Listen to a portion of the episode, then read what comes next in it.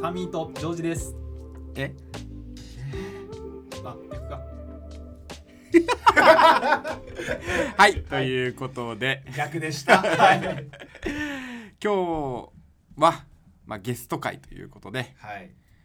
スペシャルゲストをお呼びしておりま呼すんでます。お願自己紹介をお願いしまいすします。はい。メガネにメガネ TV のケイトです。よよいしょ。よいしょ。ろしくお願いします。よいしょメガネにメガネ TV はあの YouTube でね、メガネの発信を配信かな？はいしてるものなんでよかったらまあ、メガネのことについて、うんデザイナーのこと。についてここについてまた話しながらね。そうだねメガネっていうところを話していけばいいそうじゃあなんでこの境界線上に生きるに、まあ、このケイト君にはい。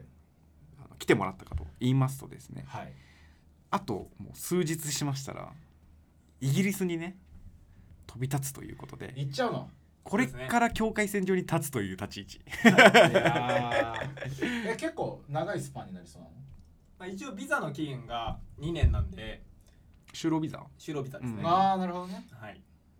あの、まあ期間は特に決めてないです。うん。これからまあ一旦まずビザの期間の2年はい、うんみたいな感じなんまあ。行って決めようかなっていう。うわーじゃあほやほやですね。いいね楽しみだね。ボーダーほやほや。ボーダー。そう。えイギリスにはどういう目的で行くんですか？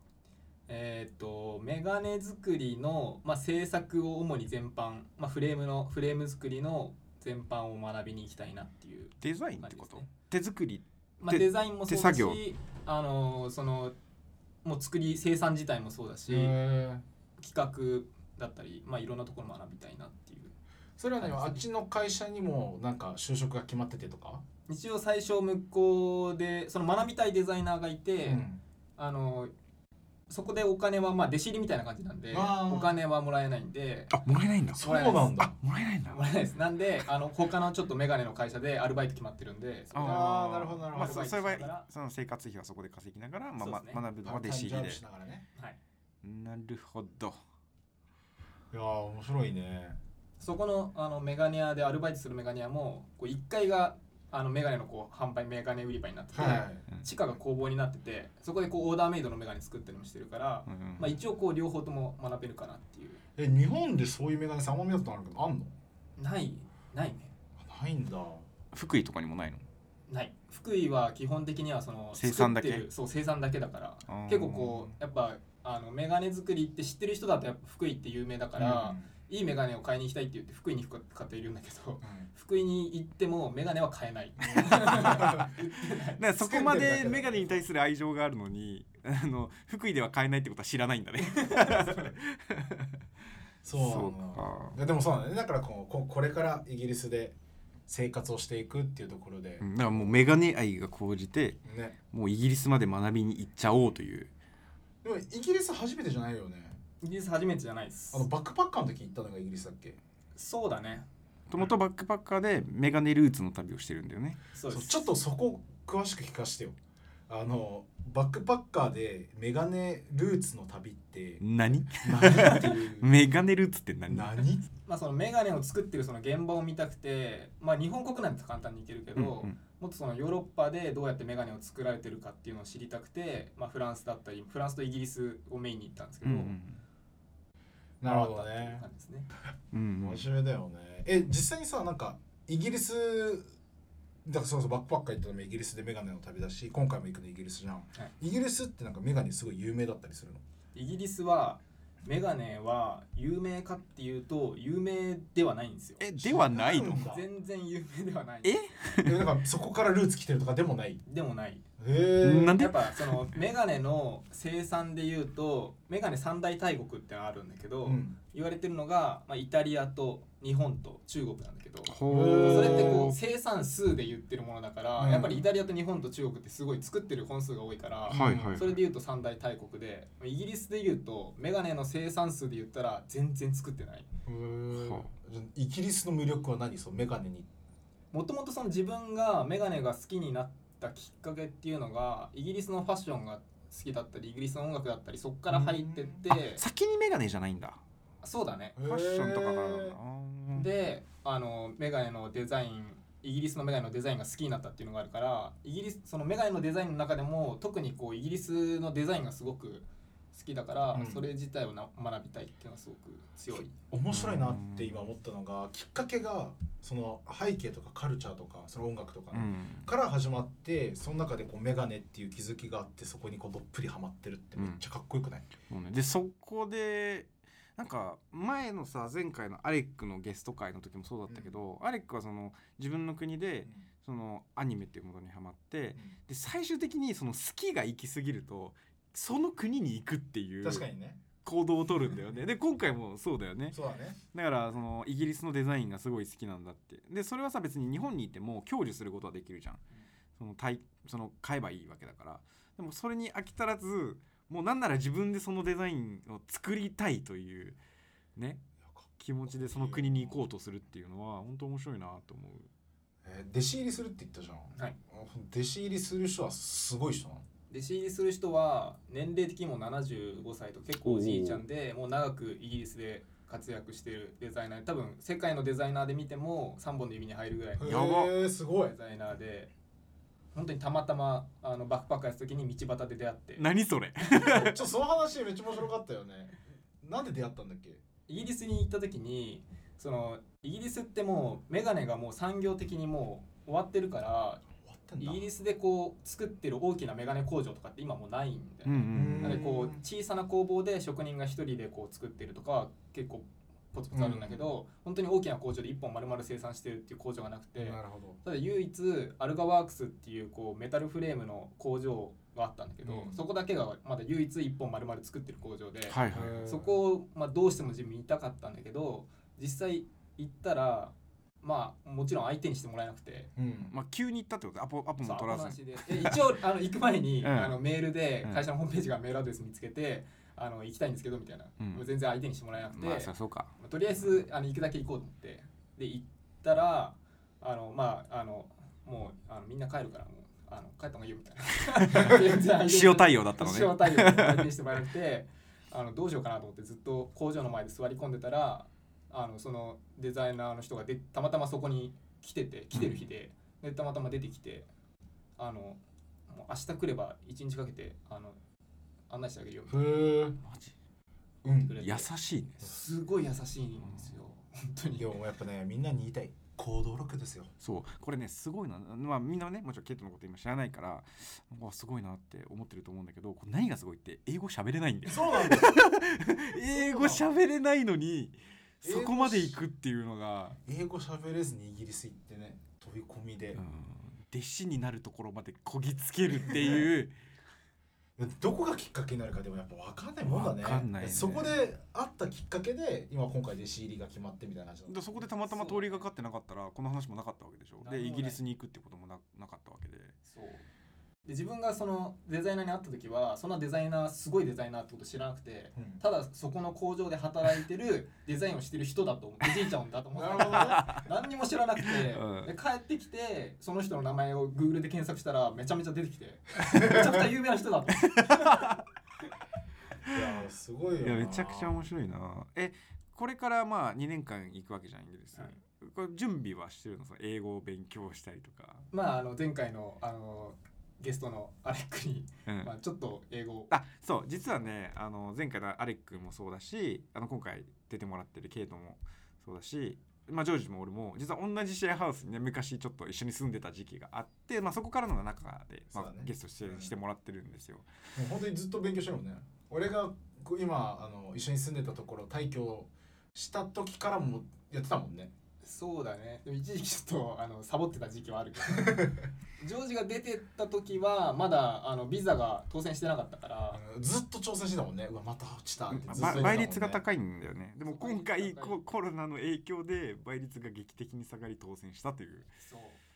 すごいな。でも結構勇気いるよねこのタイミングで行こうっていうのは。だっ、てお金もらえないんだよ。うん。弟子入りして。このコロナ禍の中で。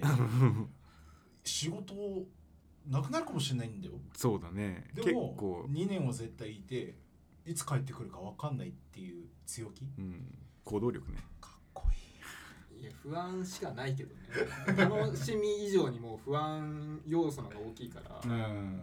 まあでもそれをそれがあったとしても今行かないとっていうところでね。まだそのデザイナーの方ももう年齢的にも結構年上だから。うんできるだけ早く行きたいっていうのも。そうだね。ちょっとマジでこう全然わかんないからそのケイトちゃんはこうメガネの何がいいと思ってるのか 教えてほしい。そこまでの活力、行動を取るためにこう取れるだけのあのこうものが多分そこにあるんだよね背景に、まあ、もちろん多分始まったきっかけまあ、メガネに対する愛着とか愛情みたいなものでしょ？何がそう行動させる、そうだ。メガネの何が面白いか。うん。そう。そうだねまああのファッションアイテムの一つとして面白いのはあのまあそれ一本だけで自分が変えられるっていうのはめちゃくちゃ面白いかなと思う。例えばうん。T シャツ1枚とか、うん。ジーンズ1枚とかだとあの自分の印象をもうその1点だけで変えるっていうのは難しいけど、うん。メガネって本当にそれ1本だけうで、んどういう自分を本当にこう変身できるから、うんそれも面白いし、まあ顔だからか。そうだね。あとファッションアイテムでありあの結構こうヴィンテージとかだとこう骨董品でもあるから例えばこううん。メガネの収集家とかもいるんだけど、うん。そういう人とかだと本当にもうかけないでもうその持ってるだけにでこういう所有国を満たすっていうかそういうところもあるから、まあ、そこも含めて面白いかな。うん。だから俺がさキューバ行った話をしたじゃん、うん。だからキューバ行く前にキューバ行くんだよねって話したらケイトからね、うんあのーちょっとキューバ行ったらちょっとなんかヴィンテージのメガネがもしあったらちょっと買ってきてほしいんだよねって言ってそう買ってきたこともある、うん。本当に好きなんだなと思って。YouTube も立ち上げてるしね。そうそうそもう。メガネにメガネ TV これね命名僕なんですよ。う どういうどういう背景なんだっけ？いやだからそのまあ YouTube 始めようと思ってるんだよねってケイトが言っててでまあどんなタイトルに悩んでたタイミングだったからじゃあ俺がもう本当に結構雑にねもうほんとダジャレだけどメガネにメガネ TV ってどうよって言ったらいやいやいやそんなダサい そんなダサいなお前つけないよって言われた数日後にメガネにメガネ TV にしました。いや本当になかったんだなと思って。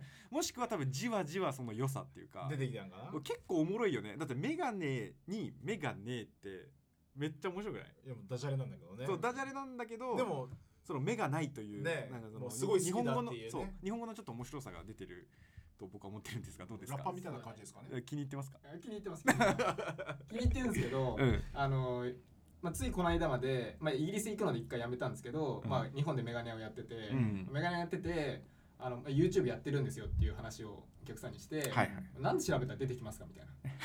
ちょっとこう恥ずかしくなって少しここちょっと小声になって メガネにメガネ。厚がしがらんでええよかっこいいよ。自信持とよ。もっと結構大々的に出してんじゃんえ？再生回数も最近多いし。ね多くなってきたね。ちょっとずつね。えねえいや本当に。僕らも後追いしてねねポッドキャストも頑張りたいけど。ちょっと頑張っていきたいと思うなってそう感じだか。ちなみにさこうすごいここで気になってるのが、まあ、メガネにそこまで愛着してそれがこうメガネが好きな理由がこう自分の原動力ってなってるとかめちゃくちゃ素敵だなって思ったんだけどそれ日本じゃできないのなんでわざわざイギリスに行かないといけないのかみたいなここのなんか理由とかあったりするのケイトの中で。あまああのさっきも話したみたいにイギリスのデザインが好きっていうのもあるんだけどそのイギそうしたらじゃあイギリスのメガネのデザインを日本で作ればいいじゃんっていう話になるんだけど、ううん。んでメガネって面白いのがその例えば同じ図面でデザインを描いたとして、うん。それをイギリスの工場と日本の工場で作ると全く違うものが出来上がるえどういうこと？えーどういうこと？なんで？全然違うのよ。でだから同じ図面でしょ？そう全く同じ図面でこれを作ってくださいって工場の人に投げると全く違うものが出来上がる。でそれって結構国ごとで特色がすごい出るんだよね。それはその図面の解釈が違うってこと？そう。へあとそーの作り方とかもやっぱ作ってる機械とかも違うからああなるほどもうね雰囲気がもう見ただけでも全然違うものででも一応その形は同じなんだ。形は同じ。なんだけどそうふちょっと変わるんだ。ちょっと変わる。質感とかってこと？質感とかもそうだしもうね全然違うんだよね。そうなんだ。これはあのメガネ屋じゃなくても分かるぐらい違う。あマジ？それはちゃんと違うもんねそれそはあえそれって、まあ、今話したあの国柄が出てくるみたいなこと言ってたんだけどその国柄によって機械のそれ精密さが違うのかそれともそのなんか調整の仕方が違うのかみたいなそういうところとかなんか分かったりするの？う精密さがまず違うね。やっぱり日本はあの生産量がその三大メガネ大国って入ってるのでさ生産数が多いっていうのもあるしやっぱ生産の技術力がすごく日本高いから、クオリティがめちゃくちゃ高い、うん。本当になんかこうやっぱ日本製だから他の服とかもそうだと思うけど本当にこうミリ単位で制御されて作られるからあの、まあ、それがすごい、まあ、いいところでもあるんだけどイギリスとかでいうと本当にこうそんなにこう高度な技術をあ高度なこう機械を使ってなかったりとか、手作業の割合が多いってことなるほどねでなんかまあすごいあのはあ。抽象度高い感じで言うとこうイギリスとかで作った方がこう手作業があるからなんかこう手作りっぽいっていうか。ぬくもりがあるみたいな。ぬくもりがあるっていうのもあるしまあ、それもそのイギリスの中でも工場によってまちまちだしなるほどね。そうそうなんだけど。だからそれ大量生産をしない国だからこそ、うんうんうんこう職人がこう愛愛情込めて自分の手でやるからオリジナリティみたいな同じ型でもね。そうものが出てくるかもしれない。違いがそこの一個一個に生まれるに対して違ったりとかするのかもしれないね。はあ。ここでも面白くない？だから俺まさかメガネでここの話に行くとは思ってなかったけど 面白いよね。そうだね。そこにもこう国柄とか状況とかその今の文化の違いとかもね文化の違いとそこにも現れるし。あとやっぱり人口の多さとかも大きいと思うんだよね。日本ってやっぱりそれなりに人口が多い国じゃんそうだね。そうするとやっぱり大量生産をしていかないと、まあ、需要にうん。追いつかないし、むしろまあそれで売り上げもかなり立てられるからそ、のちょっと効率的な部分もうん。できてくるけどってことだよね。そうだね。そっか。いや面白いこと聞いたな。そうなんだやっぱでも思うのはさその例えば眼鏡一つ取っても国によってこんなに違うとかその内情を知ってないとなぜその結果になるかわからないことたくさんあるわけじゃん。それは文化もそうだし言語だってそうだし、そのその人がどういうと態度とかどういう行動をとるか全てにやっぱその文化であったりとか考え方っていうのはギュッと集約されてものとして出来上がってくるんだと思うと、なんかちょっとロマンのある話だなってちょっと今思ったね。確かにそうだね。それもあるからやっぱりイギリスに住むっていうのはすごく意味があるかなとは思う、なるほどね。いや面白い。深いな。ええまあ俺俺ばっかり質問ね。あいいよいいよいいよ。いやなんかさ今ふと思ったのがこのまあ海外のメガネと日本のメガネ。日本のが三大メガネの帝国の中に入ってて質が高いわけだよね。ってなった時になんかケイト目線で日本のメガネ作りの良さ悪さと海外のメガネ作りの良さ悪さってどう見えてるのかなっていうところがめちゃくちゃ気になったんだけどなんかそういうのってあったりする？うん。そうだね。日本のメガネ作りの良さ。そうとまあ良くない部分とかもあるんだったら知ってみたいなって今思ってああそうまあ眼鏡かけない二人なんですけど。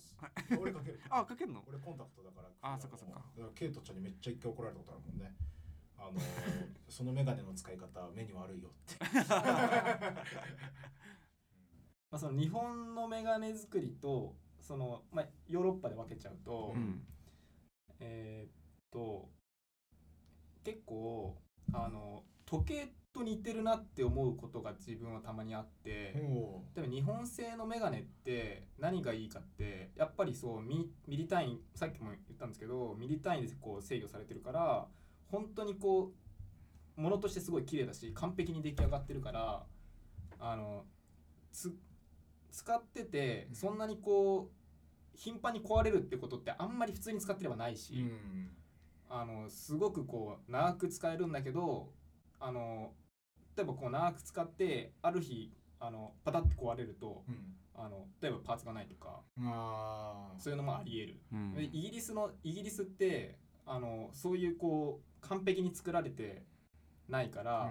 あのこう頻繁に壊れたりはするんだけど、うん。こう直して直して長く使うっていうのがもう文化であるから、うん。パーツはもう一生こう供給できるしみたいな、あーそういうところはちょっと感じることがあるかな。あーこれ多分だけど、まあ、SDGs とかもあるけどさ、そのサステナブルサステナブルなそのものとの向き合い方っていうところですごく大事な、あのー海外の考え方だなっていうのは今聞いてて思った。だからよくあるのがさ古着とかもそうだけどあのー毎シーズン毎シーズン新しいものをどんどん買って使い捨ててでそれはやっぱり環境のことを考えると良くない付き合い方だよね。でそうではなくて自分が今使ってるものをリメイクしたりとか、あの使いやすいようにあのずっと使っていけるように大事に手入れしていくっていうことが例えば俺ら消費者側のがそういうふうに考えてたとしても供給する企業がそれをに対応できるような体制を取っていなければどんだけそのサステナブルな考え方 SDGs 的なそういう考え方を俺らが持ってたとしてもそれ実践することができない。うん。でもそこにやっぱちょっと違いがあるっていうふうに感じるわけでしょ。だから日本だとパーツがなかったりとか。でもいイギリスだとパーツがあるから交換してで長く長く一つのものを、まあ、あの壊れてはししまうんだけど長く長く使うことができるっていうそのものに対する考え方みたいなものがいいよねって思った。そうだね。いやーすごくいいよね。うん。なんかアレックの時の環境のところがあつながってる感じもあって。そうだね。なんかやっぱそう。その視点で日本を見たことなかったかもなかったかも。なんかアレックはさあの日本のちょっと嫌いなところの部分で環境問題にまあそうプラスチックめちゃくちゃ使うっていうところを言ってて、で俺そんな風に思ったことなかったかもと思って。そうそ考えるとやっぱその環境とかなんかあるんだろうね。このやっぱ日本がこうより質が高かったりとかよりこう大量に作れたりとか技術が革新してることによってより世の中に良くない影響がある状況を作り出してるのかもしれないね。うそうだね。ね。利便性にこう行き過ぎたというかさ、うん。うんいいことではあるんだけどね。そう。でも本来日本の文化ってさ多分うんそのものを大事に長く使うみたいなものがあったはずなんだけどね、そうだうね。ん、薄れてきてるのかもしれないねそれは。そうだね。かむしろかもしかしたらあの違う方向に行ったのかもしれないね。その要はこう長く一個のものが使えるような質を高上げていこうみたいな感じにして、あのなんだろうなその思想がけあの結果的にそっちの方向に転がっていったのかもしれないとかも思ったりもするな。ねうんまあ面白いね。すごくいいね。いやなんかメガネって深いね。そうなんですよ。深いんですよ。ね。俺毎回思うんだけどうん毎回っていうかその俺そのキューバに行ったじゃん。はい。でそのキューバに行った時に俺サンドイッチっていう切り口でキューバを見たわけ。うん。でケイトの場合はあのメガネっていう切り口でイギリスを見るわけじゃんね、うん。こうやってなんか独自の切り口でその国を見るっていうもの一つ視点を持つことってその物事その国の見え方みたいなものを結構ね変えてくれるんだよね。だからそのうん。観光だけで行くっていうのはそれはいい部分とかそのそうその対象が見せたい部分しか見えないんだけど、その一つそのアイテムであったりとか、まあ、メガネだ俺だったらサンドイッチっていうそういう側面からその国を見ていくと結構いろんなそのものが見えてくるっうんていうのは思っていてなんかまあ面白いなってなんか羨ましいな。そういう側面で見れるってよくね？って今思っちゃったな。何でもいいんだよね。音楽でもいいしさアニメでもいいしさ。女性とか？女性とかでもいいかもしれない。だからその国によってさ女性のアプローチの仕方が違うとかさ何でもいいんだけどそうやって文化を見ていくその国を見ていくっていうのは深い理解につながるし、うん。結局やっぱそこからもっとよよく知るためには、うん。その文化全体を見ていくっていうだからそれこそ住んで空気感を味わってその人たちと一緒に生活するっていうところまでいかないとうん。本当の理解みたいなところはうん。にはたどり着けないのかなっていうのは思う。なるほどね。いやケイトちゃんちょっとメガネティップス教えてよ。メガネティップス？メガネ選ぶ時はこれやった方がいいっていう。そこをちょっとねぜひ俺これせっかくケイトにずっと言ってるんだけど俺は絶対メガネが似合わないと思ってるんだけどケイトはメガネが似合わない人はいないっていうのよ。あるのよね、うん。それ。あと俺も怒られた経験もあるし、うん。だからなんかちょっとまあせっかくね今回はもうイギリス行っちゃうし、はい。まあこう俺らのポッドキャストでね残せるっていうところも含めてなんかどういう tips がいいのかみたいな。どういうことを意識してメガネ買った方がいいのかみたいなところをちょっと教えて。まあ似合うメガネの選び方として一番大事なのはあのサイズなんですよ。サイズ？サイズ。それはあのメガネフレームのサイズ？そうだねフレームのサイズ。自分の顔に対してのあのフレームのサイズ。なるほど。よくなんかこうメガネを選ぶ時って絶対一番最初にこうメガネあんまりこう見ない人だとうん。あの形から見ると思うんだけど、うん。でも私もう絶対丸型が似合わないとか四角い方のが似合うとか、じゃなくてまサずはミサミみたいな人ね。そうだね、はい。サイズから見てほしくて。はいうんあの顔のあの輪郭の、まあ、サイドのラインよりフレームのあのアウトライン一番横のラインが若干内側かぴったり沿うぐらいが横幅としてはベストサイズ。なるほどね。はい。